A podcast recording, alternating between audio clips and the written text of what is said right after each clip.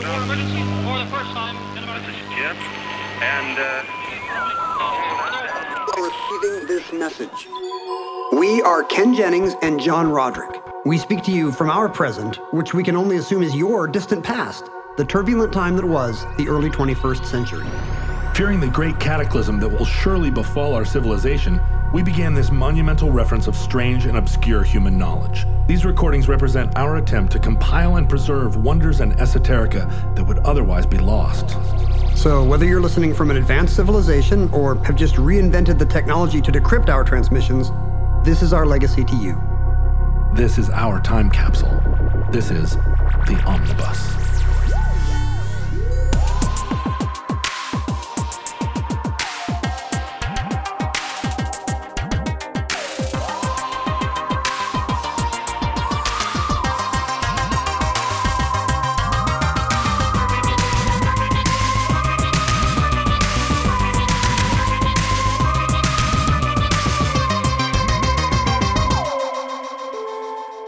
Have accessed entry 423.jb3104, certificate number 32655. Erdős Bacon Sabbath. It's the law that states that anyone in Hollywood can be linked to Kevin Bacon in six steps or less. Although it turns out that so many famous actors are a mere two degrees of separation. Have you ever co authored a mathematical paper? I have co authored a book with an, another author who is a mathematician. And Go I- on. And I've never thought about this. The, uh, the famous popular mathematician and science writer Martin Gardner, um, who wrote um, the mathematical games column in Scientific American for many years. Yes. So just you know, every, you know, uh, for generations of nerds, kind of a monthly numbers game kind of a guy. So well known in those fields. Um, towards the end of his life, he lived into his nineties, and towards the end of his life, he sold an idea for a book, kind of collecting a lot of his books, uh, his writings on word games. He was also really into Lewis Carroll. If you've ever seen the annotated Alice in Wonderland that sold a, a, a bajillion copies, that was Gardner's work. Um, he loved word games and he sold an idea for a book collecting a lot of his word games. And then the manuscript was kind of in disarray. And then uh, he passed away not long after that. And his publisher reached out to me and said, Hey, would you like to see if there's a way to shape this stuff into a book? His, his writings. Yeah. Yeah. And I believe he was still alive when they approached me. I never ended up, I never got to meet him, but I was a huge fan of his work. You know, I, I checked out his annotated Alice from the elementary school librarian when I was a kid, and he would often have weird math facts and magic tricks and uh, puzzles in uh, like Scientific American and Games magazine. And so I was like, sure, absolutely. You know, the chance to co author something with Martin Gardner. And the manuscript was just kind of a mess because it was a bunch of his old articles. But I went through a, a lot of his other old writing that I could find and I pulled out other word stuff and I kind of tried to categorize it more like how you would build a book. And um, I even ended up writing a few things in what I, you know, what I thought were his voice, kind of expanding stuff he had he had um, he had written with some other ideas. And the book came out, you know, credited to Martin Gardner, I think edited by Ken Jennings. And so that was very flattering to me. to- I'll say. even though I never got to meet the guy in his, you know, in his nineties, I, um, you know, to share a, oh, I'm wrong. Eight, no, he was, he was 96 when he passed. Wow. Um, so to share a byline with him was Yeah. very, it was very flattering. And I, I still display my author copies with pride. So I guess, does that count? Am, am I a co-author with an actual published ma- recreational mathematician? You are. And this is very exciting to me, and it should be very exciting to you. And I'll get to why in a moment. Okay. Uh, we may have to do some math on this program, or at least some calculation. That's what you like to hear at the beginning of a podcast. You want to hear the host say, "We're, we're going to be doing some some live calculation later Yeah. on the air." Well, you know, usually the the inscrutable mathematics episodes of Omnibus belong to you. I don't even know if I've ever done one, and this one is not that inscrutable. But we're going to do I should hope not. we're going to do a little calculation, um, and I think we're going to be very pleasantly surprised by how by the by the result. But I should start off by saying um, I think everybody is familiar in our culture now with the concept of six degrees of separation. It became a kind of a like a trope uh, relating to social networks and relating to the kind of interconnectivity of the modern world. Was popularized by a, a Will Smith film. Oh yeah, based on the the John Guare play. The, that's right. I, and that's about it's about a, a kid who shows up and charms a like a wealthy Manhattan family by pretending to be Sidney Poitier's son or nephew or something. Right? Yeah, he's a scammer, and he, uh, you know, it's a dramatic film, um, and it's not it's not strictly about the the phenomenon of six degrees but of that must come. up. Do you know how that comes up in the? he gives a little soliloquy at the end of the film where he kind of ruminates on, you know, the the idea. He's familiar. the The character in the film is familiar with the concept of six degrees of separation. That's kind of how he, um, it's it, he's using our susceptibility to that idea as his as his scam. You know, he's he's always friends of a friend right. just just far enough away that you can't research it, but or can't can't quite figure it out. You know, can't figure out the connection. Rather, can't confirm the connection, but close enough that you do feel a connection with him enough that you let him stay at your house. I heard the trope as a kid. I think one of my parents said, "Well, you know, you're only six degrees of separation from anyone on Earth."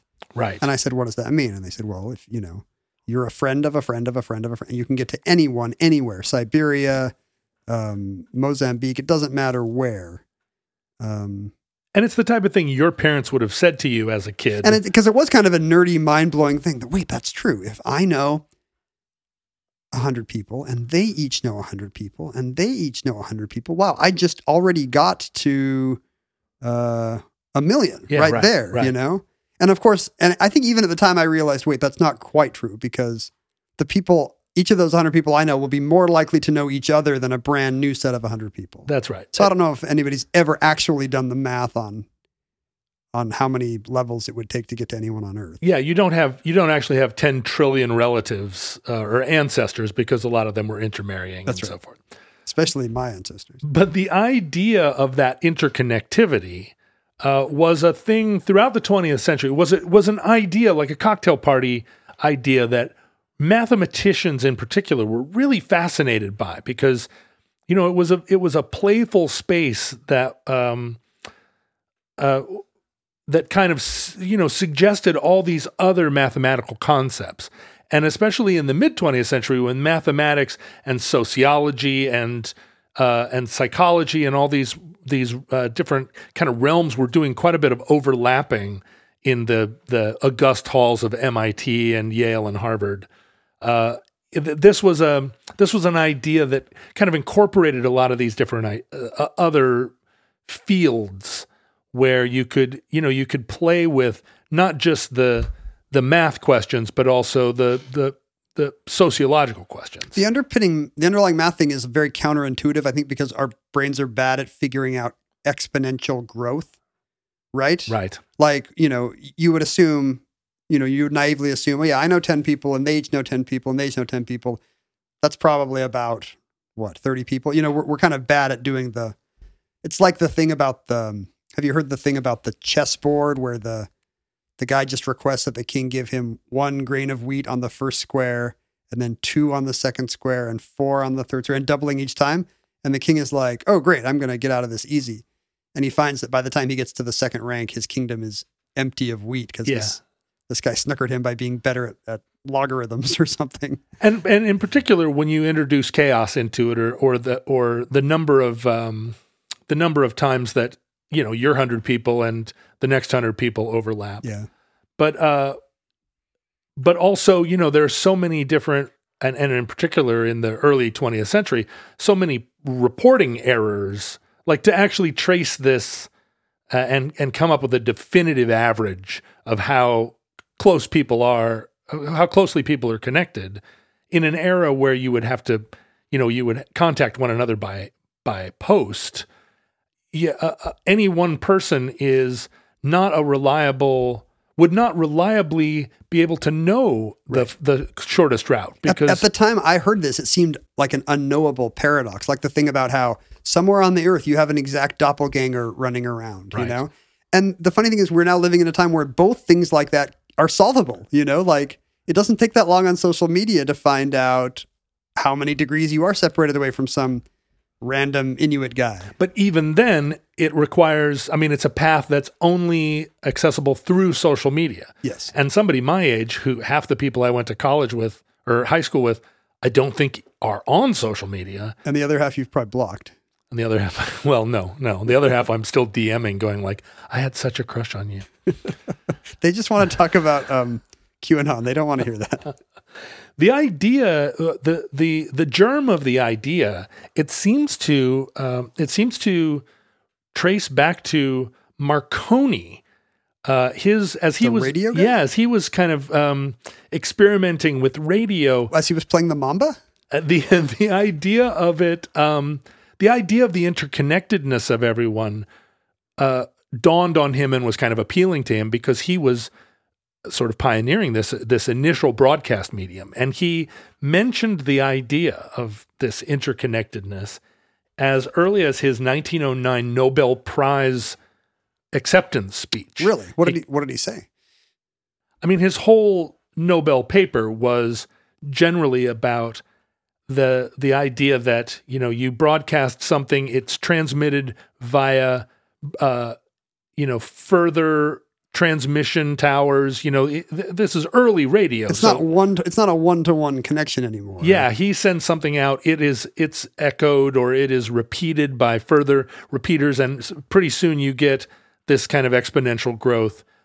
And that and and he's envisioning that um, that being that having an element of reciprocity, right? And so suddenly it's a question of how do you get a message to Ethiopia from New York City? You know, the the the idea of interconnectedness, part of his part of his speech. And and and again this idea resonates so much with mathematicians and and writers and science fiction people and and, and still to this day right? That that's why it resonates so strongly with us now is that it's that it's incredibly appealing to think of yourself as only a few kisses away from anyone in the world but the idea um, of six degrees of separation really came from a, a Hungarian writer by the name of and and uh, you know the uh, there are a lot of Hungarian names in this story because there are a lot of Hungarian mathematicians. Let's So- say them all wrong as a prank. So I'm going to say this one. Even though we know how to say them all, let's just say them all wrong well, I don't know how to say them all as all, a so- bit. but uh, a, a very hung, a famous and and uh, and celebrated Hungarian writer, Frigyes Karinthi, I'm sure that's right. uh, wrote a wrote a short story as part of a, a collection of short stories, um, and the story was called uh, Chains. And he was also Chain- chains, not change. Uh, he was he was speculating on uh, all of these ideas, like how far would how how many um how many stops along the way would it take for me to meet to to make a connection to anyone in Hungary, and then ultimately kind of to anyone in the world. And he kind of postulated this idea that he could get to anyone it was almost, uh, and within the within the story itself, it was kind of a dare. A character said, like, "I bet I can get to anybody in the world in in six stops, five or six stops," and that idea was very kind of appealing. Unfortunately, it led to the Amazing Race.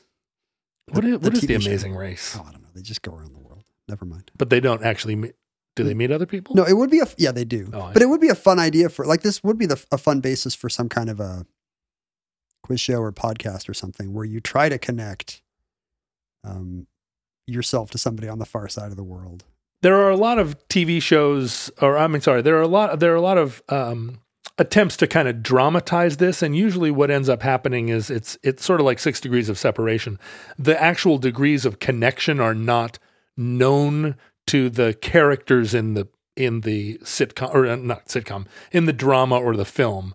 It's a it's a it's a literary device where you're basically telling the story, telling six Yeah. separate stories, but there's a butterfly flapping its wings across the whole thing. This is increasingly common, and I assume it's because of this Thomas Friedman idea we all now have that you know it's it's such a smaller world. All of our actions affect people far away in ways you will never see, and because you will never see it, the only way to kind of visualize it is dramatized through these these movies like Babel or right. what's the one about the 18 grams or whatever the soul weighs, where you kind of see these little snatches of Magnolia, where you see little snatches of a story, and then And it- the interconnectedness is yeah. only obvious to you as the as the viewer, and it's invited to it's invited to we're invited to kind of apply that to own our own lives and think how many little stories we pass or affect every day without knowing. And the thing about the the the game itself, you know, making that connection between you and somebody else is that it's really a parlor game. It's not it's not interesting beyond just sort of the it's per, you know, it's personal the fun of realizing like you're only 5 you know stops along the way, but but the average actually is pretty low. So so doing a doing a TV show about it, everybody would find they were 5 kisses away from anybody else and Is it lower? Is it really end. lower than six? Like is six a, a, optim, a pessimistic guess? So jumping ahead, you know, this is something that Twitter and Facebook both really want to explore because it's it's maybe one of the fundamental premises of social media is how exciting this is. And and it's it's um it's an idea that that kind of is an under thread throughout the whole computer, you know, the, the whole internet age. Like, oh, this interconnectedness can't help but be a good thing. It's a social good. It's a Yeah. you know, it's so exciting. And so Facebook and Twitter, well, see looking back how how difficult it was early on to establish any kind of reliable Sure. benchmark because how are you going to do it with sending postcards out, right? I mean, the vast majority of them don't get returned. But on Facebook, you can actually calculate how far anyone is from anyone else, and on Twitter too. And the average, Facebook's calculated average is 4.57 people Between any two between Facebook- any two people accounts. on Facebook. And on Twitter, it's 4.67. So weird, you know, like, that, like might, that might be the actual number, at least for uh, internet enabled Earthlings. yeah, right. Right around four and a half people away from anybody else on the internet using social media, which, as you suggested earlier, is still a smaller group. Um, or I'm sorry, a more enclosed group than anyone in the world. I mean, as soon as you account for the Sentinelese who are not connected, right, it, it throws the average off for everyone. There are going to, well, yeah, there are going to be a few little islands that are impossible. and people, you know, their whole uh, uh, until Elon Musk's balloons or whatever, you know, or, or Bill Gates's balloons connect everyone to the internet. There are whole giant swaths of the world that aren't on the internet at all. So they're not they're not uh, part of this calculation. But amazing to think that when you do get tens and tens of millions of people all connected on the internet, that just following Facebook groups, you're only you know you're less than five people away from from anybody Anyone. from Kim Jong of Kim Jong Il, right? Does he Uh, have a Facebook page? I'm guessing he has a Twitter account. It's just under an alias. He's just some guy named Roberta. But this was this was a um, you know this idea went around through mathematicians, and in in uh, in 1961, a mathematician by the name of Michael Gurevich started doing a a study, you know, trying to trying to codify this into a, an actual study of social connectedness, and his research got you know picked up by um, by other mathematicians who started to to really try to systematize it. Uh, Manfred Kochen and Ithiel de Sola Pool uh, co-wrote a, uh, He's, he's elvish. he's he's he's absolutely an elf. Uh, fantastic. they co-wrote a paper called "Contacts and Influences," and their you know their sort of theory, and a lot of this is just postulation, right? Like just a, throwing a number out, imagining, and in, in their paper they suggested that any two people can uh, can connect through as few as two intermediaries. But you know they're talking, I think. Um, yeah, what's the connection there? Ever ever passed each other at Disneyland? Uh, I uh, in that world, they're they're just trying to make connections between other people, not just at MIT, because I think that would be much easier. Everybody at MIT, everybody eating in the MIT lunchroom is at least you know is probably about two intermediaries. But you know, it's a much smaller group. They're at that time they weren't talking about everyone in the world. Um, and a, a lot of this was If the connection has to be sex, how high do you think the number is? I mean, a- well, a lot of virgins are off the graph altogether. That's right. Um, and they're going to and be it- they're going to be some some real connectors. And monogamously, yeah, exactly. Yeah. Monogamously faithful people are just islands of two. right. Um, so there's a lot of maybe like one and two islands off there. But then you're right. There's some people that are just going to be train stations. I, yeah, I think you're going to find that To it's a, a the, the network is going to be kind of patchy. It's going to be uh, more closer to a neur- neuronical. But you need people like that. Like I feel like super connectors like that actually make the, you know, they make the degree of separations happen, right? Well, that's very true in the in the six degrees. Yeah. uh, and this is the kind of Malcolm Gladwell the concept mavens, of, of these people that uh, and and and in some of these MIT studies, we we see that playing out. You know, and that's where Malcolm Gladwell kind of got the got the insight. Oh wow! So we wouldn't have Malcolm Gladwell if not for this. Uh, Malcolm Gladwell had some other things going too, but No, that was the first book, right? Uh, yeah, right. It was the first book. The um, th- these ideas overlapped with a lot of the idea, the mid twentieth century ideas that uh, that governments and you know and state state operators had some um, not just obligation, but that that if we were going to create a true sort of social d- democratic utopias that they that that was going to necessitate urban design on the grand scale this is kind of the housing project era this is the you know the urban redevelopment era So density is the goal. well, d- but density, but also architecture. I mean, the the the best side of that of that mid twentieth century idea was that through architecture and technology, uh, we were going to um, eliminate poverty and eliminate want. We were going to create these uh, classless societies where everyone lived in harmony because we all had sort of perfect living environments. We were, you know, labor saving devices. We're going to create a, a generation of of um, philosopher kings who, through leisure, were you know had their time to they could devote their their time to to reading Wittgenstein. I'm skeptical. Uh, or, or- is that right? You're skeptical. My kids won't even load the dishwasher. But so, some of this, some of this, well, don't you know? Don't tell AOC.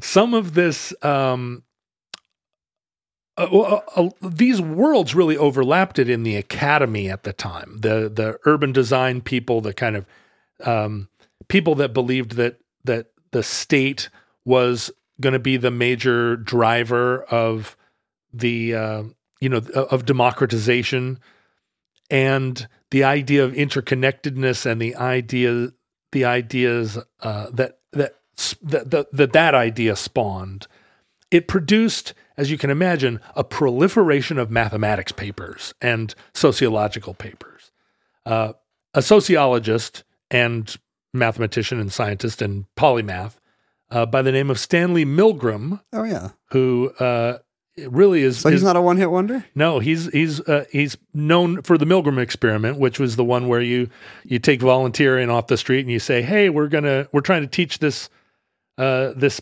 collaborator on the other side of the glass, and uh, when they get it wrong, just give them a little electric shock, uh, and then you know, oh, geez, they're really getting you know like crank crank, Crank the electricity until they're like ah, And it's actually a prop person back there just screaming. and Milgram And it was turns out you- it's very easy to make undergraduates um, zap a zap each other. Yeah. And Milgram was doing research in obedience, uh, you know, like people's tendency to obey science or or authority figures. often trotted out to explain fascism and other kinds of authoritarian trends. But Milgram also conducted the small world experiment where he was using the work of Gurevich and Kochen and and you know actually now trying to run classical experiments to determine this 6 degrees of separation. And the way that they did it was they had a little packet that they sent out uh, to random people in Wichita, Kansas, and Omaha, Nebraska, which to them back at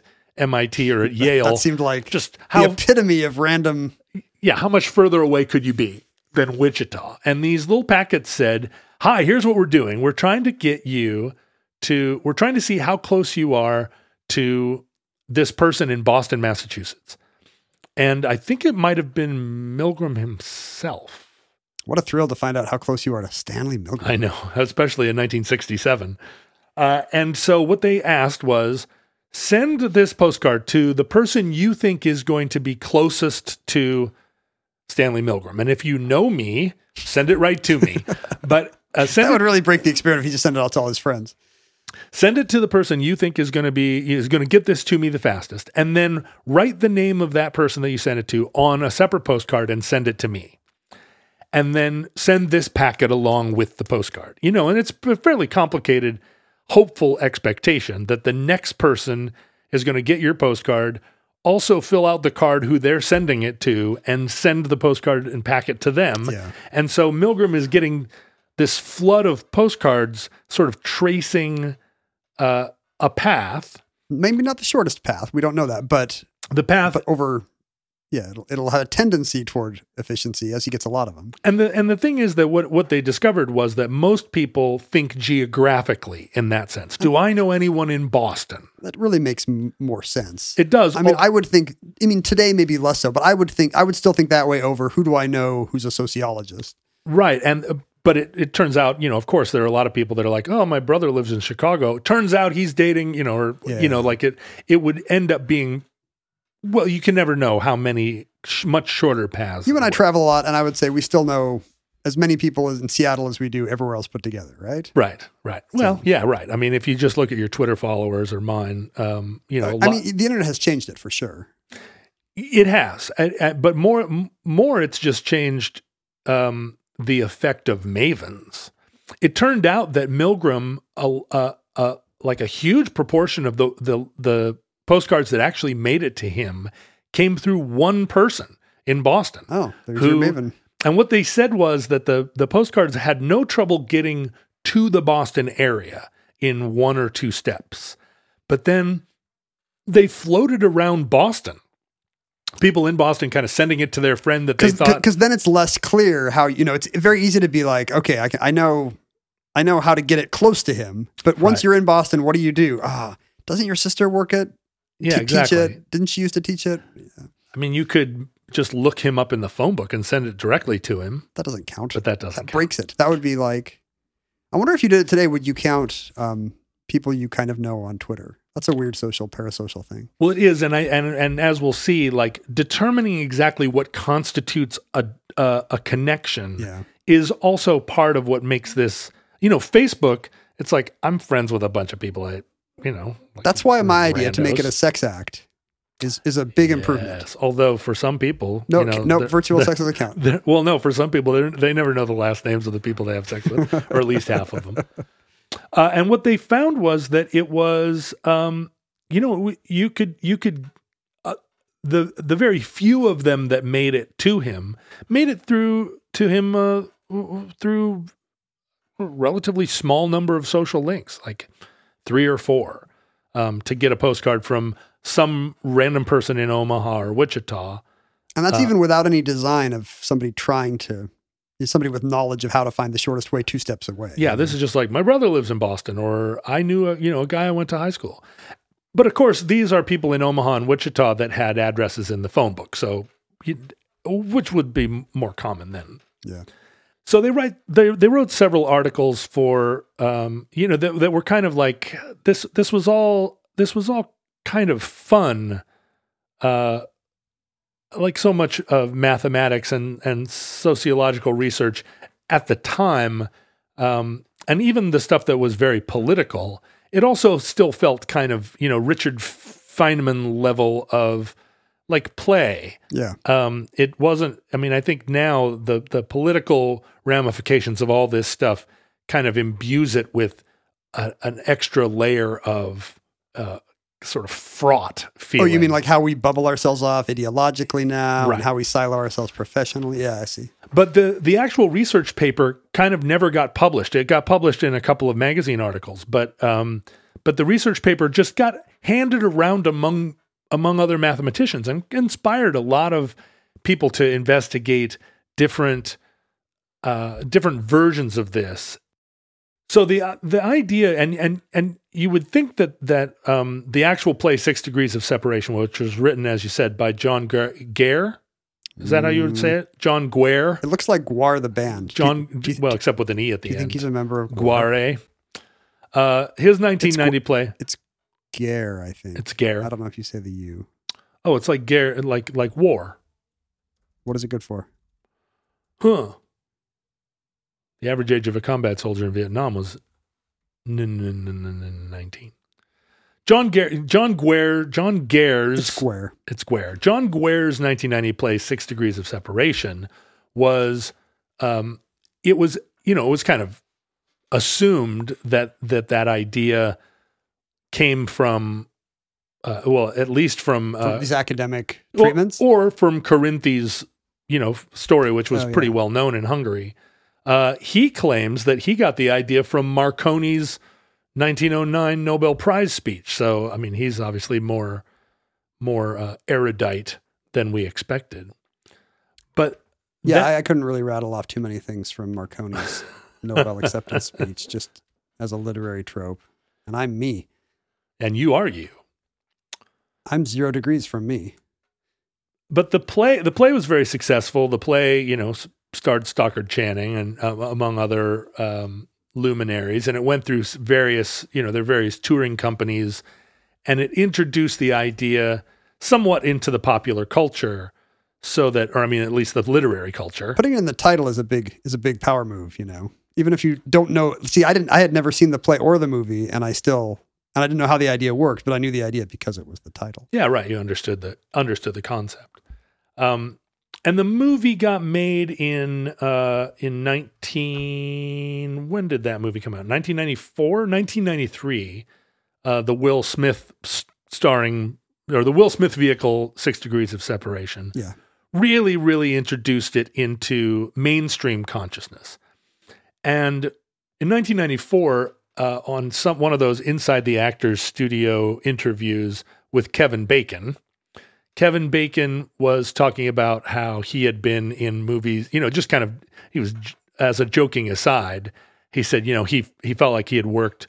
He was a he, uh, Kevin Bacon's a very prolific actor. And a and a character actor who has played supporting roles in So many films with so many big stars, and maybe more than a, maybe more of those kind of movies than a big star would be, you know, because a big star might make one or two of those a year. A supporting actor who works only 10 days on the movie might might make 3 or 4 big movies a year. And you see Kevin Bacon when you look at his CV, right? He's in Animal House. He's in a he's in a, a hundred movies that you wouldn't. That yeah, right. Where he passes through, he's got a few lines. He's perfect for this because he's the kind of person everybody knows who he is because he's got a few iconic roles. But also, you just see him everywhere. He's not one of those that guys because you can also name him. Right. It probably doesn't hurt that his name is Bacon. How how so? Just if you're, if you're going to choose somebody for this game, yeah, like why not somebody whose name as well as their face and career are memorable? Right. Instead of like Mastroianni or somebody, Exactly. would be hard, a bit hard to do. Well, that would, yeah, that would kind of roll off the tongue. Actually, six degrees of. I mean, I like Jack Klugman, but nobody wants to play Six, Degrees, of Klugman. Klugman. Um, but Kevin uh, Kevin Bacon just suggested this as kind of a. I mean, he was he was he was definitely not trying to precipitate a game or even a challenge, Mhm.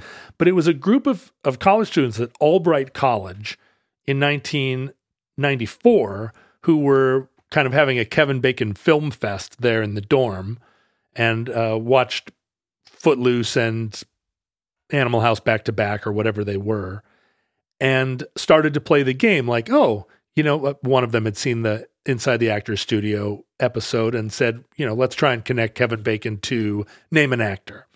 And in the course of it, their familiarity with the with the the film and the general concept, they invented the the uh, the game Six Degrees of Kevin Bacon which is a bit of a misnomer because you can usually do it in a lot less than six. in a lot less, right? And and that was what was so fun about it. it's a small universe. The people who have been in movies. It's you know, if, if six is the number for planet Earth, you would expect people you can name in movies to be a much smaller. number. Although sometimes it is a fairly convoluted path. Uh, Off, I mean, off the top, the idea is off the top of your head. Maybe you can do it in six. Whereas if you were maximizing this using IMDb, it- Yeah. there's probably a two or three movie answer. and and these games were all happening in a pre in, in a pre Wikipedia world That's or the IMDb. thing. Do, do you remember playing Six Degrees of Kevin Bacon without IMDb? Well, some people are really gifted at it. Like you would be incredible at it because you remember people in movies, right? And I would be like, I don't know. Harrison Ford was in Indiana Jones. What else did You're, he do? you're kind of doing some to some degree. You can do the postcard thing where you're like, if I need to get back in time,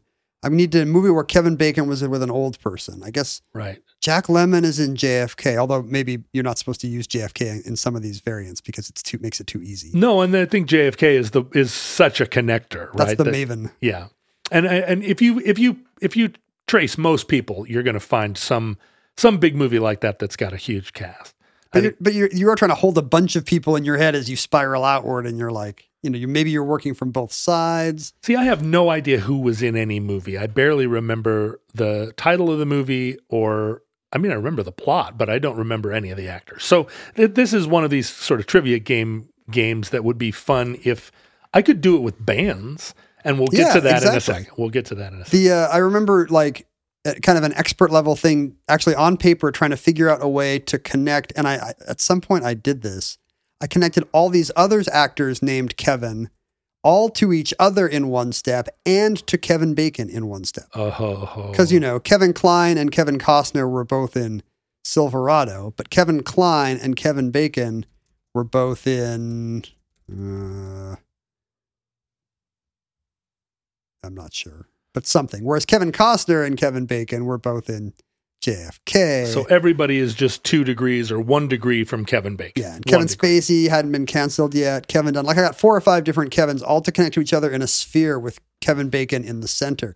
And I really did feel like I had advanced the science of baconology, although I never told anyone until right now. I think. So this was a super fun game for uh, nerds like you, but uh, at, but like film nerd, you have to be a film nerd and also a nerd enough to want to play this connectivity game. Yeah, there's right? kind of a math angle too. Yeah. So, and I, I absolutely remember when everybody was doing this, and I, and it was just kind of like looking at the, uh, looking at the the hidden picture of a dolphin by crossing your eyes. I couldn't play it. What are you seeing? Because I just was not. I couldn't. Not only could I not play it, but I could barely enjoy hearing other people. But it was a super fun game, and it persists to this day. The Kev, the the Bacon number. Which Kevin Bacon was not into at first because he felt like it was ridiculing him. Yeah. Um, Actors are uh, are touchy yeah, but he he gradually because the name of the game was not Kevin Bacon is a is a sensitive and important uh, character. Actor. Kevin Bacon is a stud. He's been in all these movies. It was like, how far away are you from Kevin Bacon? He felt ridiculous, but now I think he feels like maybe the Bacon number will. I mean, it's it's it's enhanced his stature and career. No, very few other people have a number. It's not even. It's a compliment. It's not even Yeah. a backhanded compliment to say this guy's done a lot of work with actors you recognize. Like that's that's not a bad thing to say. but it may overshadow his acting career. I mean, you may now watch. I mean, can you watch a Kevin Bacon movie without thinking, "Oh, I'm going to get a bunch of I think that would be. I, I assume that was his resistance, you know, to it. Right. That it was making him a. Uh, a, a- a- a Waldo yeah, he's a. He's just um. cog in a in a a, cog. in a game. Yeah, he's a he's a he's a he's a space filler that could be filled by any actor, but they chose him for reasons irrelevant to his talent. He's he's since embraced it.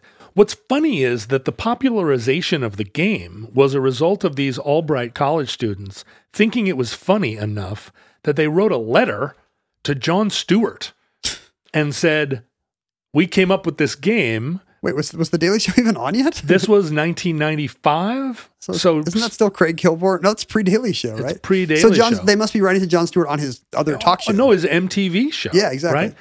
And so uh, they ended up getting invited to be on the Jon Stewart show. They also did Howard Stern, where they sat and played this game. And you can imagine that this is the exact kind of of uh, celebrity filler that that shows like this crave.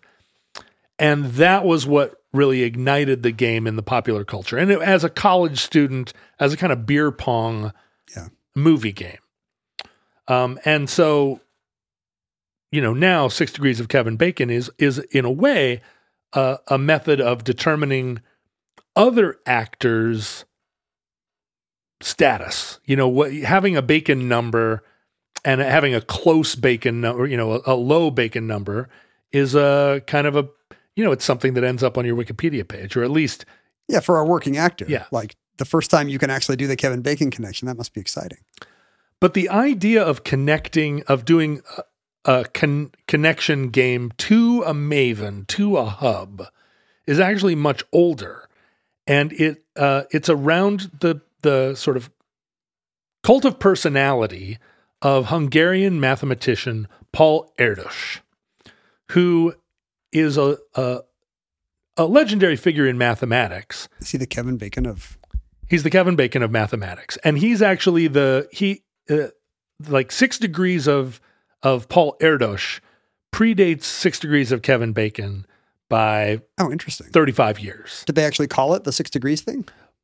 Basically, they the the idea of there being an Erdős number dates all the way back to 1969. An article written by uh, mathematician Caspar Goffman.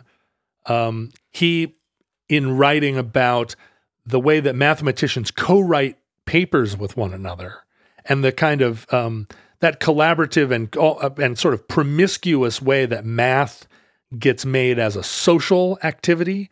Mathematicians get together and they scrawl uh, chicken scratches on chalkboards and they work through math problems collaboratively and then they publish collaboratively. So, and Erdős was um, particularly well known and particularly prolific. Erdős was incredibly prolific. He wrote over 1,500 math papers, or, Oh, wow. or, or co-wrote 1,500 math papers with other writers. and other probably leading math people if he's a big name. So it's easy to get from him to anywhere in the math world. That's right. And and he was famously um, he he he was an eccentric, as so many of these these math geniuses are. At four years old, he could, if you told him your age, he could calculate how many seconds you had been alive Oh, in his. You know, it's just like uh, very much a savant of math. I can do that, but it's how many seconds you have to live. Really? Yeah, I'm, I I can do it, but it's how many seconds are in a minute. 60. It's same for everybody. But Erdos believed that math was intrinsically a social experience, a, a social activity, a social um, pursuit, and he did so so much that he never, uh, in his adult life, had a home. He had a he he's he- couch surfing. he was. He put all his belongings in one suitcase and he lived his entire life traveling from mathematician to mathematician. He would show up on your doorstep. He'd pretend to be Sidney Poitier's nephew. He expected you to house him and feed him and He's do, like Alf. do his laundry and give him, you know, like uh a- and take him around to cocktail parties. You and he would work on a on a math problem. You would solve it or write a paper about it and then he expected you to connect him with somebody else down So the road. So he was doing the Erdős number in life as well as in he was. art. And mathematicians loved him. He was uh, he was charismatic and a colorful character, and he traveled the world, um, going to conferences and then shacking up with with other mathematicians and working on problems. Here's a question: Do you feel like your band had enough popularity that you could do this? No, but a band just slightly, and I think it's I think it's cultural cultural too. Like if you're a punk rock band, You're already couch surfing. right? Like Mudhoney could could travel the world and be put up in super cool squats all around the universe for the rest of their lives. I feel like you could do it based on podcast listenership alone. yeah, maybe. Oh, okay. If if you take that into consideration, I could absolutely throw some stuff in a small bag, hit the road, and never come home. Let's do the math. You have tens of thousands of listeners. How, Yes. What percentage of them would be willing to let you sleep on their couch? I bet you One in three. I bet you there are there are fifteen hundred to two thousand people in the world right now who would let me crash That's on their perfect. couch. Yeah. So even if you live 50 more years, um, And some of them would have me for a couple of nights. Right. Some of them would happily have me for two weeks, at which point I would start to smell. And I mean, out. if there's really 2,000, you really only need to average about every week or two, I think. yeah, right. So absolutely possible. And if I wrote a paper with each one of those people? You, you write a song. Wait a minute. What am I doing with my life? Why am I not doing this? You this? record a podcast with each person. This is a great idea, actually. Bow, wow, wow, wow, wow, wow, wow. You just invented the Roderick number. Have you done a podcast? How many podcasts are you away from having done a podcast with John Roderick? I don't know what my equivalent would be. I mean, everybody you see on Jeopardy every night has beaten me on Jeopardy by the transitive property. Right. So maybe your Jennings number is Oh. just how many people Interesting. how many people you are away from beating me on on Jeopardy. Because you if if you didn't beat me, you beat somebody who beat me, or more likely you beat somebody who beat you know a hundred times, a few you. hundred times who beat me. Yeah, right. Yeah, right. What's your Jeopardy number what, or your Jennings number? What's your Roderick number? These are going to be things that futurelings probably know about themselves. They're going to have it on their business You should cards. trade and brag.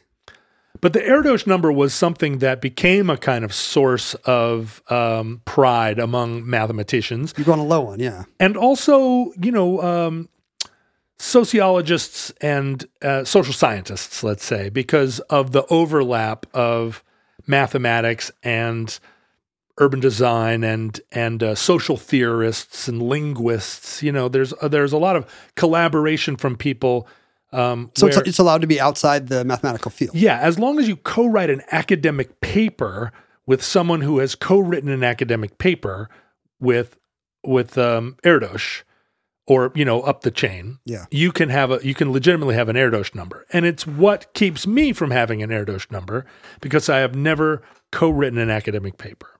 But what we have discovered about you is that, and I think your book. Ab, with your book with Martin, Martin Gardner absolutely qualifies. You think? Absolutely, it does. Given It wasn't peer reviewed.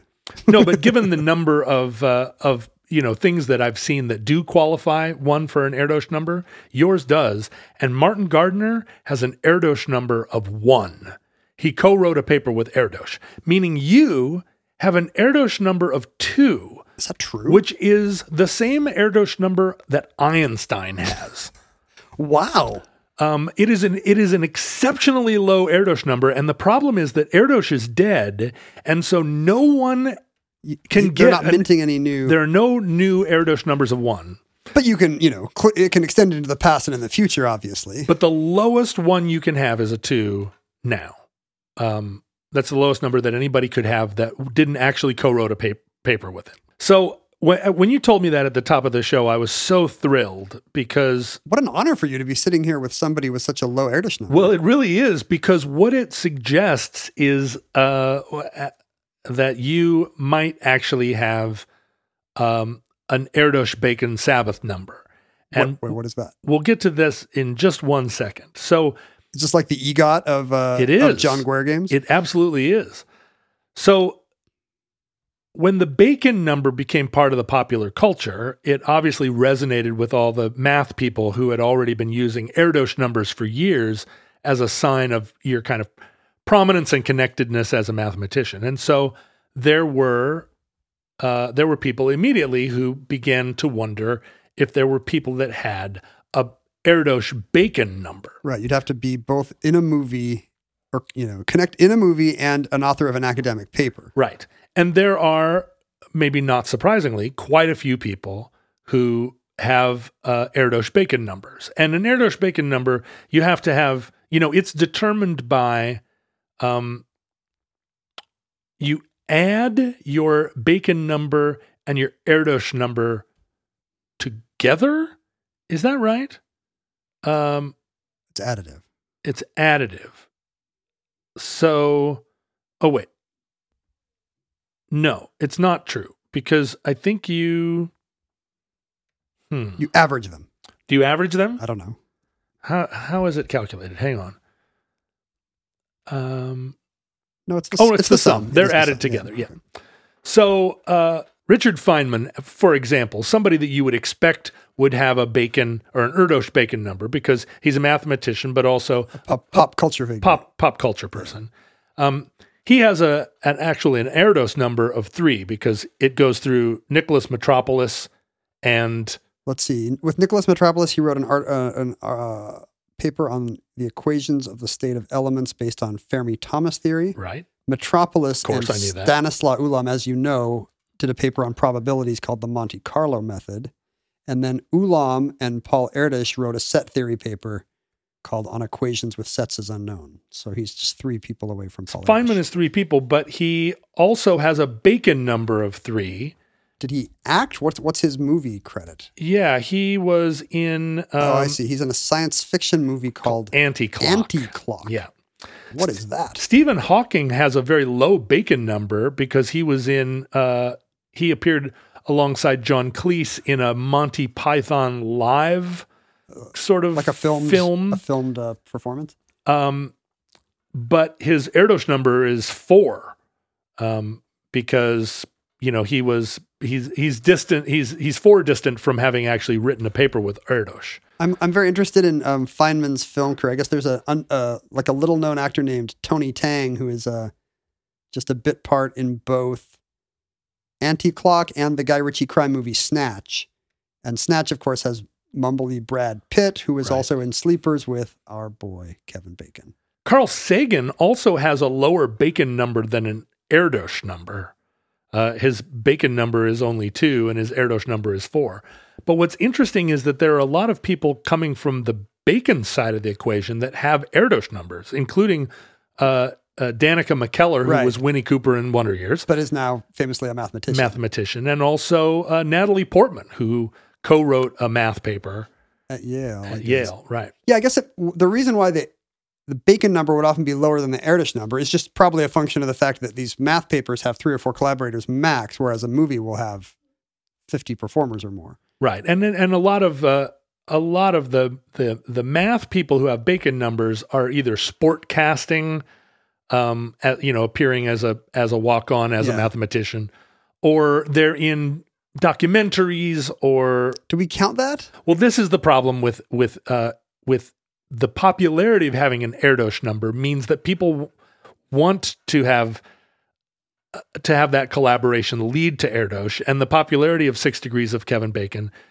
Um, and most of them have not been in a scripted film. well, so the Bacon rules, which were stipulated by their inventors at Albright College, are that you cannot, it cannot be a television show, it cannot be a play. You have to have been in a film with Kevin Bacon. Yeah, because then I have no. Yeah, because I have no Bacon number then, because any of my credits would be TV. So I was really curious if I had a bacon number. And so, in not understanding the rules at first, I thought I had a bacon number of three because I have quite a few connections um, that do have two, that do have bacon numbers of two.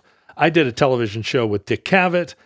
I've been on TV with Hodgman many times, and they both have um, bacon numbers of two through various films. Hodgman was in the um, Arthur remake. No, He, something. His his bacon number is calculated through the movie Learning to Drive, where he Mm-hmm. co-starred with Patricia Clarkson, and then she was in Beyond All Boundaries with Kevin Bacon. So I was really psyched that I had a bacon number of three, um, and then I realized that TV didn't count.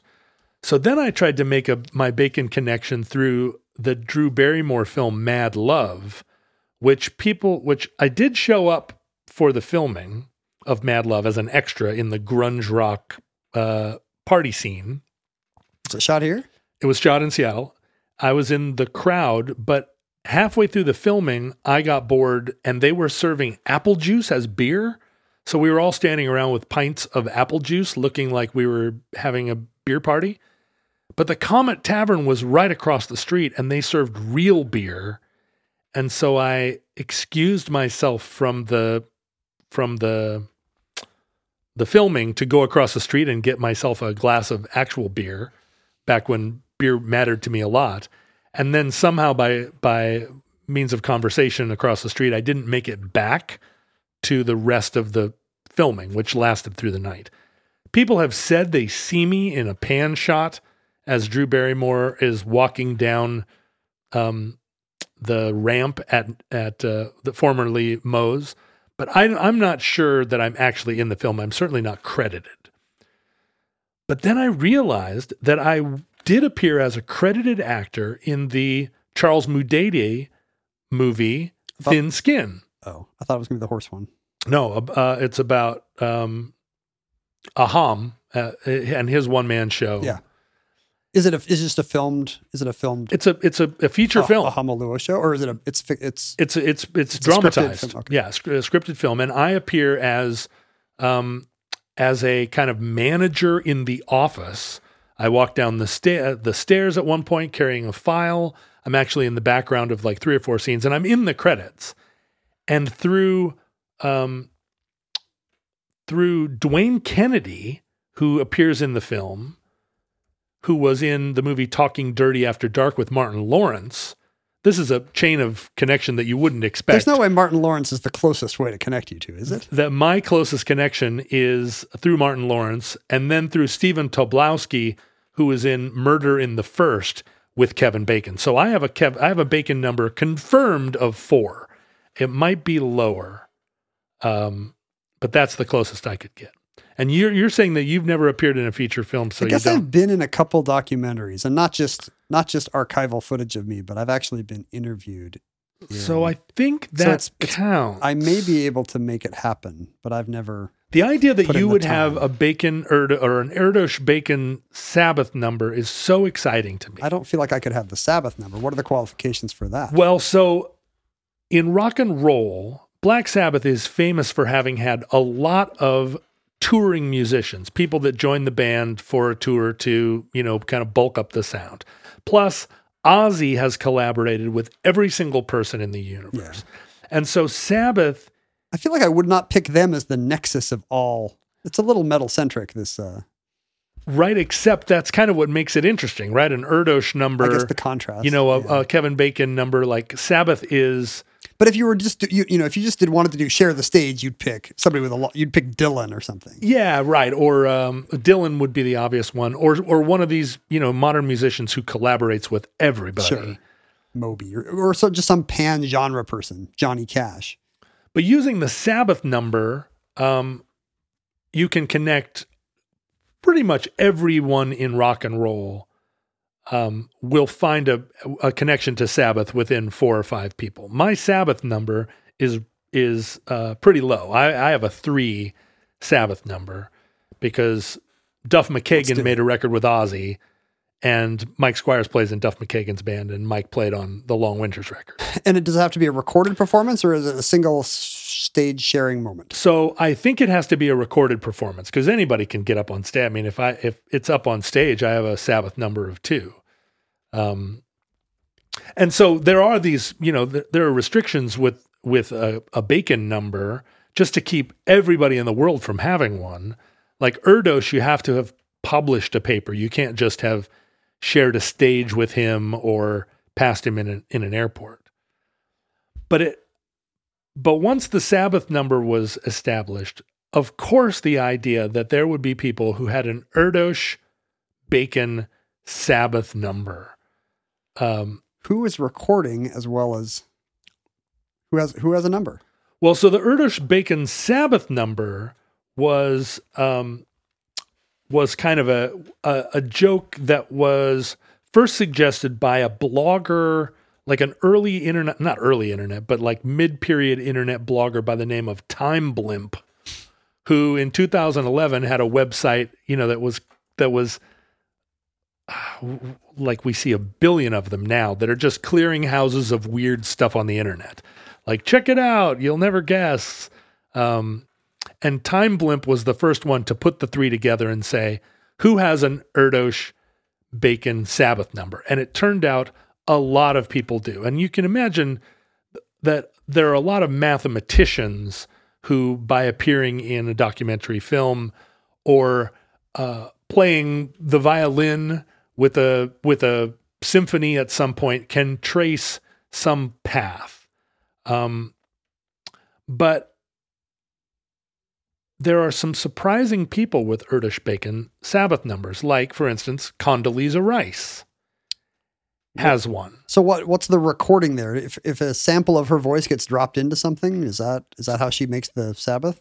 So the problem with with Condoleezza Rice is that her Bacon number comes through television. She was on an episode of 30 Rock. Well, the other problem with her is you know the t- last twenty years of endless war. Well, sure, but but aside from that, aside from that, but she p- actually played piano in a Brahms oh right, she's a uh, pianist.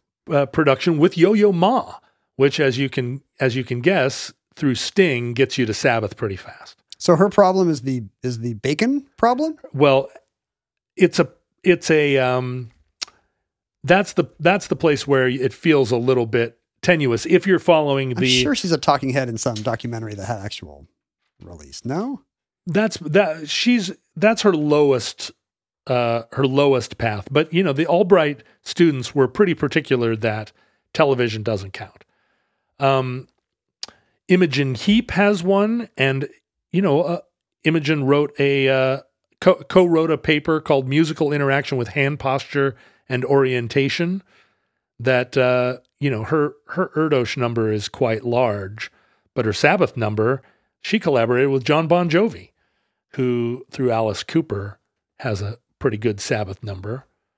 Um, let's see who are some of the other ones are.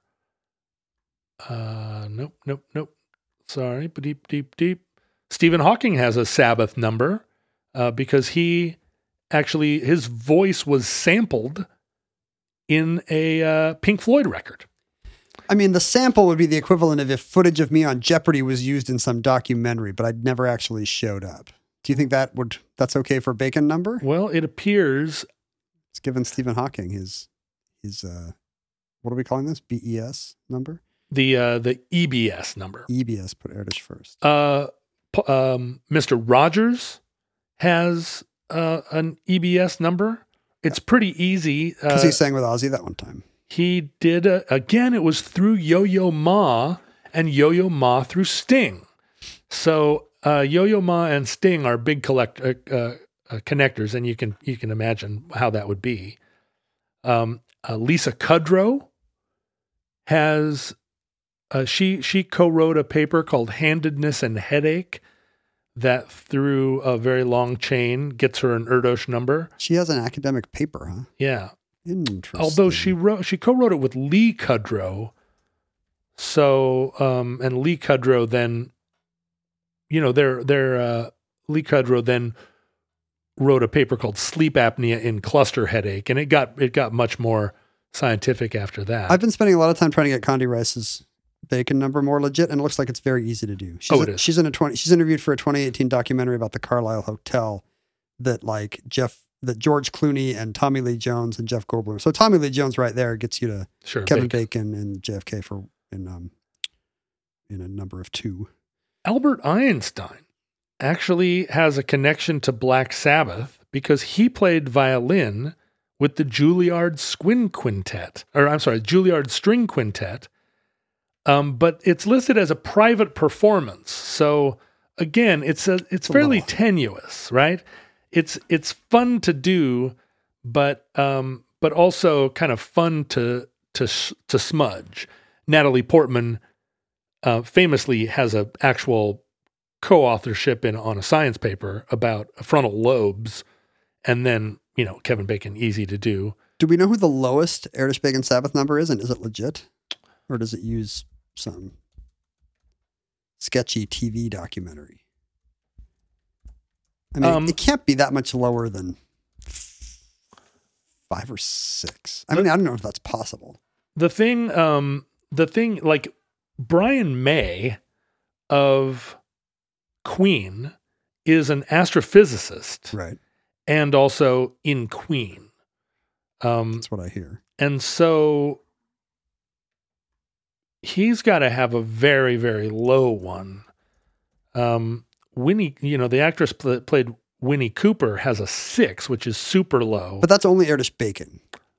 Oh, Brian. no, oh, that's she- Sabbath. Sabbath too. Her, I uh, think her Erdős Bacon number is six. oh, is six. but the- Br- Brian May's Erdős Bacon Sabbath number appears to be nine. Right. So not the lowest. The lowest EBS number is five. Wow. um, which was held by Mike Ancus. The problem with the documentation around the Erdos Bacon Sabbath number is that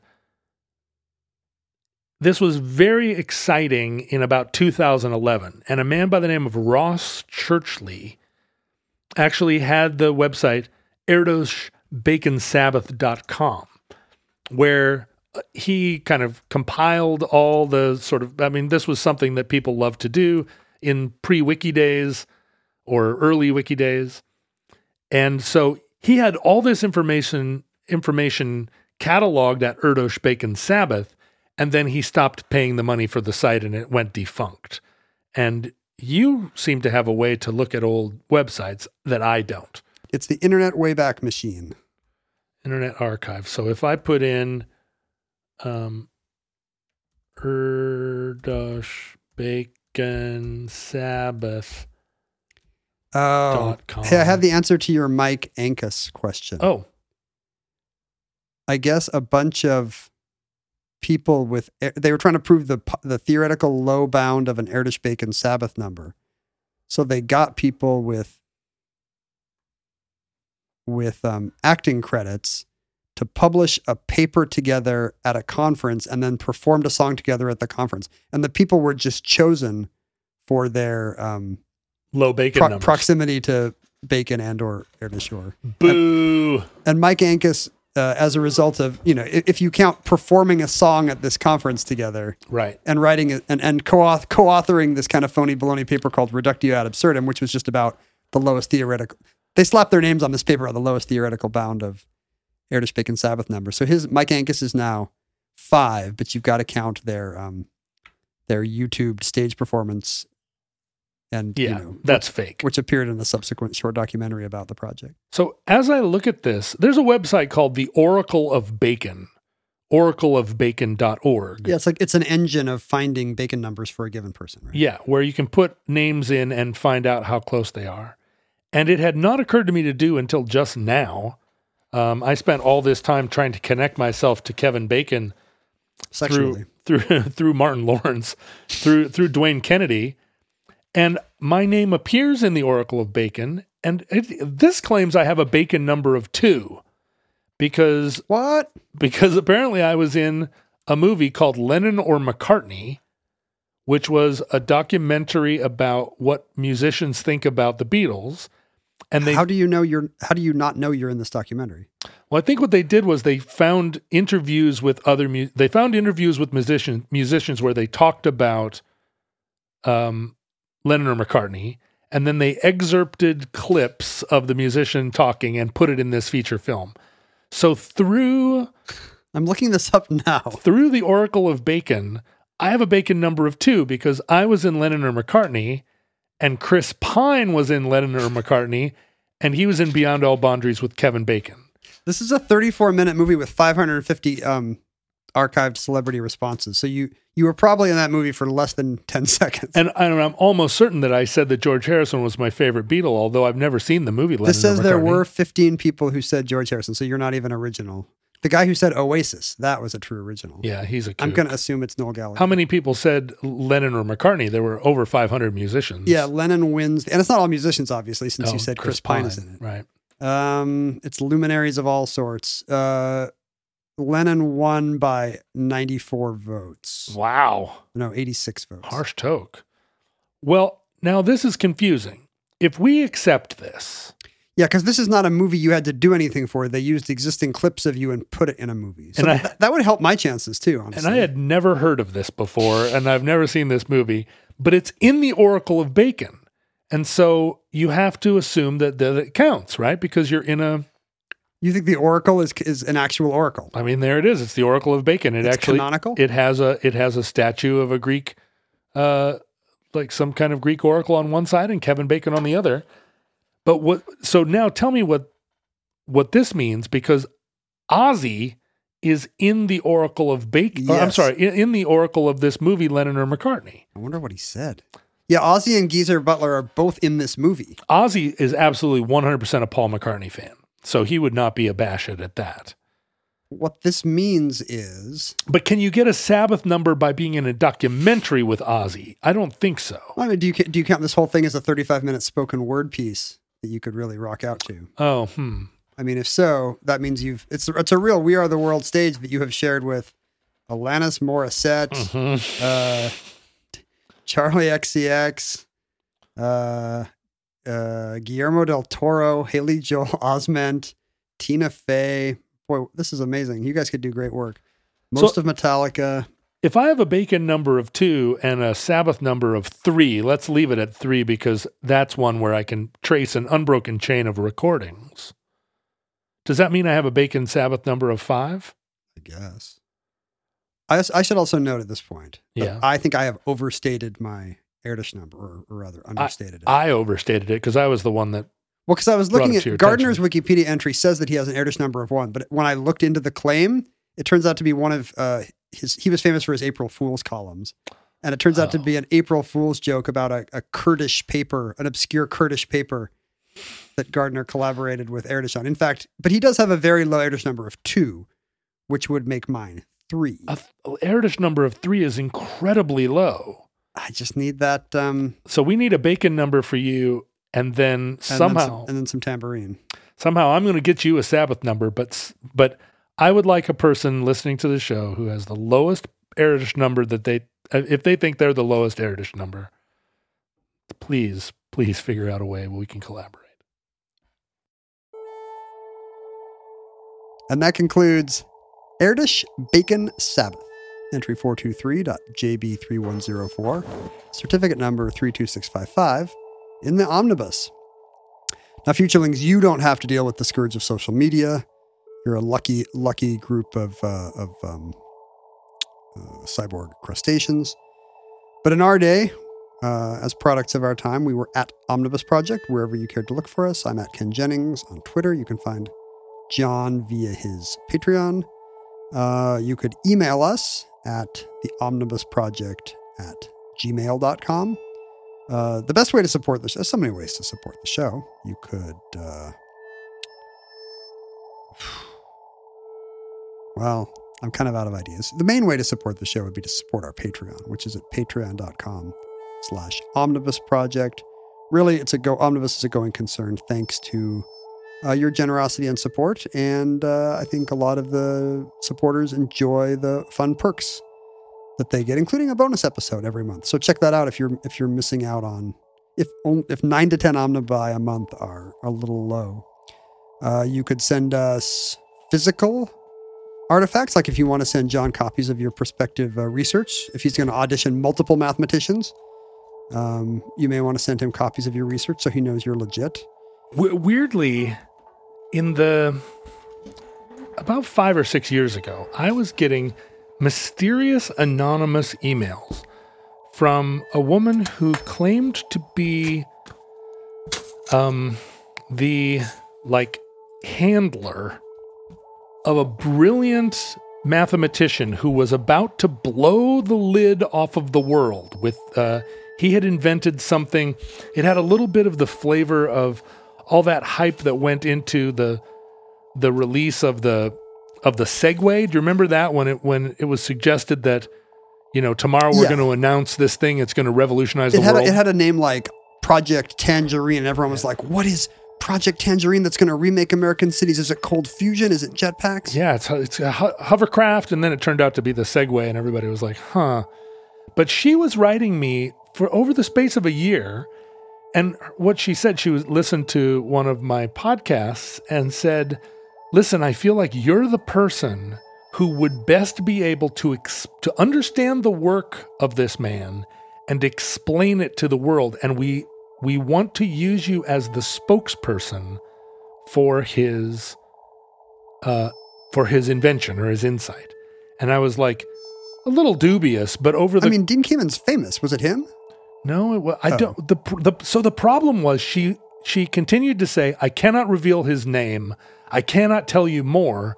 I just want you to know that we're, you know, you're you're our um our chosen interlocutor, and one day soon I will send you everything, and we'll fly you out here to Cape Canaveral, where we're going to reveal our, uh, you know, our our time portal or whatever." And then one day, she just stopped contacting me. It seemed to be, you know, working to a head, and then she just disappeared.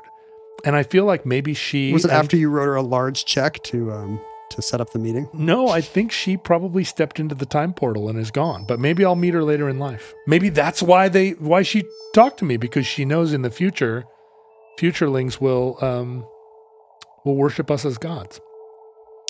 Uh, So, do, have we got any mail in our mailbag? Yeah, I'm I looking at the, some uh, stuff there. let's see. Mark sent us. Oh, I think he sent you a harmonica in the past, Thanks, Mark. and he found something else cool from his from his dad, which is in a sweet leather case with a um That is a sweet case. with kind of a. Oh, it looks like a slide rule. Is You- it a slide rule? How rule? did you know? Yes, this is a slide rule case Look at that. that belonged to Is this how I get Mark's my Erdos number? Yeah, I wonder if Mark's dad would write a paper with you. This is his mid '60s slide rule, which comes. I didn't realize they had these kind of cool belt because you want to. You never Yeah. want to be without it. Right. You're It's like a walking, cell phone. walking around, you know, the project site. So it's got a key ring thing you clip to your belt, and even a little like luggage tag with his name and address. If found, please return to Seaburg, Alabama. No. Well, you know, the rocket, the space program had um, had an Alabama connection. That's true. What was happening in Seaburg, Alabama? What even is Seaburg? Is there a Charlottesburg, Alabama? oh, C So hyphen yeah, it's like a it's like a C apostrophe Berg, and then it's A L A, which is typically Alabama and not.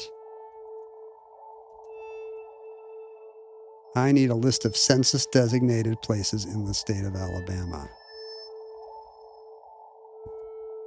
Childersburg seems to be the most likely candidate. and is it a space program site? Childersburg. Talladega County. The army, the Al, the Alabama Army ammunition plant was is. located there. There it is. So, I mean, that's World War II era. But if it was still going in the, oh, here we go. The plant also secretly produced heavy water to support the Manhattan Project. hooray! So wait a minute. So it was a DuPont plant for explosives, but they also did heavy water. For But I, but almost certainly that uh, this uh, this father, whose slide rule this is, knew some Manhattan people who knew Paul Erdős? Feynman, Oh, yeah, exactly. who have Erdos numbers. So maybe owning this slide rule is my path. It's quite possible that uh, your prospective co-author here is no longer with us. oh, sure. I mean, but maybe maybe Mark could introduce us to one of his co-authors who is still alive. Did you ever learn to use a slide rule? I have not. When I was in fifth grade, you know how to do it? When I was in fourth grade, I'm sorry, I was in one of those gifted and talented classes, and the way that they treated gifted kids in the 70s was basically to bully them and say like, "Oh, you're smart, huh? How smart are you? Do you want to learn to use a slide rule?" And so they taught us how to use a slide rule. That There is, was a, that is a mild kind of bullying to teach someone to use a slide rule. there was a picture of me in the Seattle Post Intelligencer in 1978 as a like a kid in a Cub Scout uniform using a slide rule, except it was a giant slide rule. And now I don't remember how to do it. I also got into this one's just to me. Sorry. It's it's happy birthday from Julie, uh, a late 40s Gen Xer who says she liked the Samantha Smith episode and she feels that our Gen X content represents our generation and struggles uh, accurately Hey, from thank her you. perspective. Thank you. From our perspective too. Tackling the challenges of being between 47 and 52. Is that what the show is about? Apparently. no. You can listen to this show at any age. But but is that the is that the in, in her in her view that's the overarching theme of the show is this, this the travails of being between 47 and 52. You're 47. I am. I'm 52. You are. So there it is. What and we we encounter generation gaps all the time. She also sent me a five dollar bill. Hey. And it's it's because it's my birthday. I'm not going to share it with you. oh, oh. Maybe she sent you something in September or September. Is that right? She sounds like a grandma. Well, she actually wrote your fan, middle aged quote grandma Julie, and I don't think she's actually a grandma. She's just a grandma in the sense that she just sent me a five dollar bill. Yeah. And uh, a Sierra Club card of mm, Yosemite, I think. I can't actually tell. Thank you, Julie. Well, happy belated birthday, Ken, although I celebrated your birthday in the moment. And uh, uh, I guess what else did I say? Oh, and you can find your fellow futurelings, possibly even Mark or Julie, who are now celebrities. Now they have Jennings Roderick numbers of one because we've mentioned them on the show. Hmm. Um, yeah, compute how how far you are away from someone who's been mentioned on Omnibus. A Jennings Roderick number. I really like that a lot. Or Yeah. having collaborated with us. you have to you have to have met them in person. right? You can't just like because otherwise the the Facebook group, the Discord, all these futurelings um, destinations, to which I commend you. Um, you know, they would just immediately get in a thousand people. You you can have a Jennings Roderick number by by uh, by being mentioned on the show, but then to get a further one, you have to meet the person. The first step is just with the podcast. It's just mentioning on the podcast. Is it a Jennings Roderick number or a Roderick Jennings number? Roderick Jennings. They both sound pretty good. I don't do. have I don't have a strong. I Usually, like I don't care about if my name is first. Like I just like the strong name to be second. Jennings. Maybe Jennings Roderick. I think Jennings Roderick is good. Yeah. Roderick Jennings sounds like a single person who is Yeah, right. a solicitor. Right. Roderick Jennings. But Jennings Roderick, that's a great hyphen. It really is. Futurelings from our vantage point in your distant past, we have no idea how long our civilization survived. We hope and pray that the catastrophe we fear may never come. But if the worst comes soon, this recording, like all our recordings, may have been our final word. But if Providence allows, we hope to be back with you soon for another entry in the Omnibus.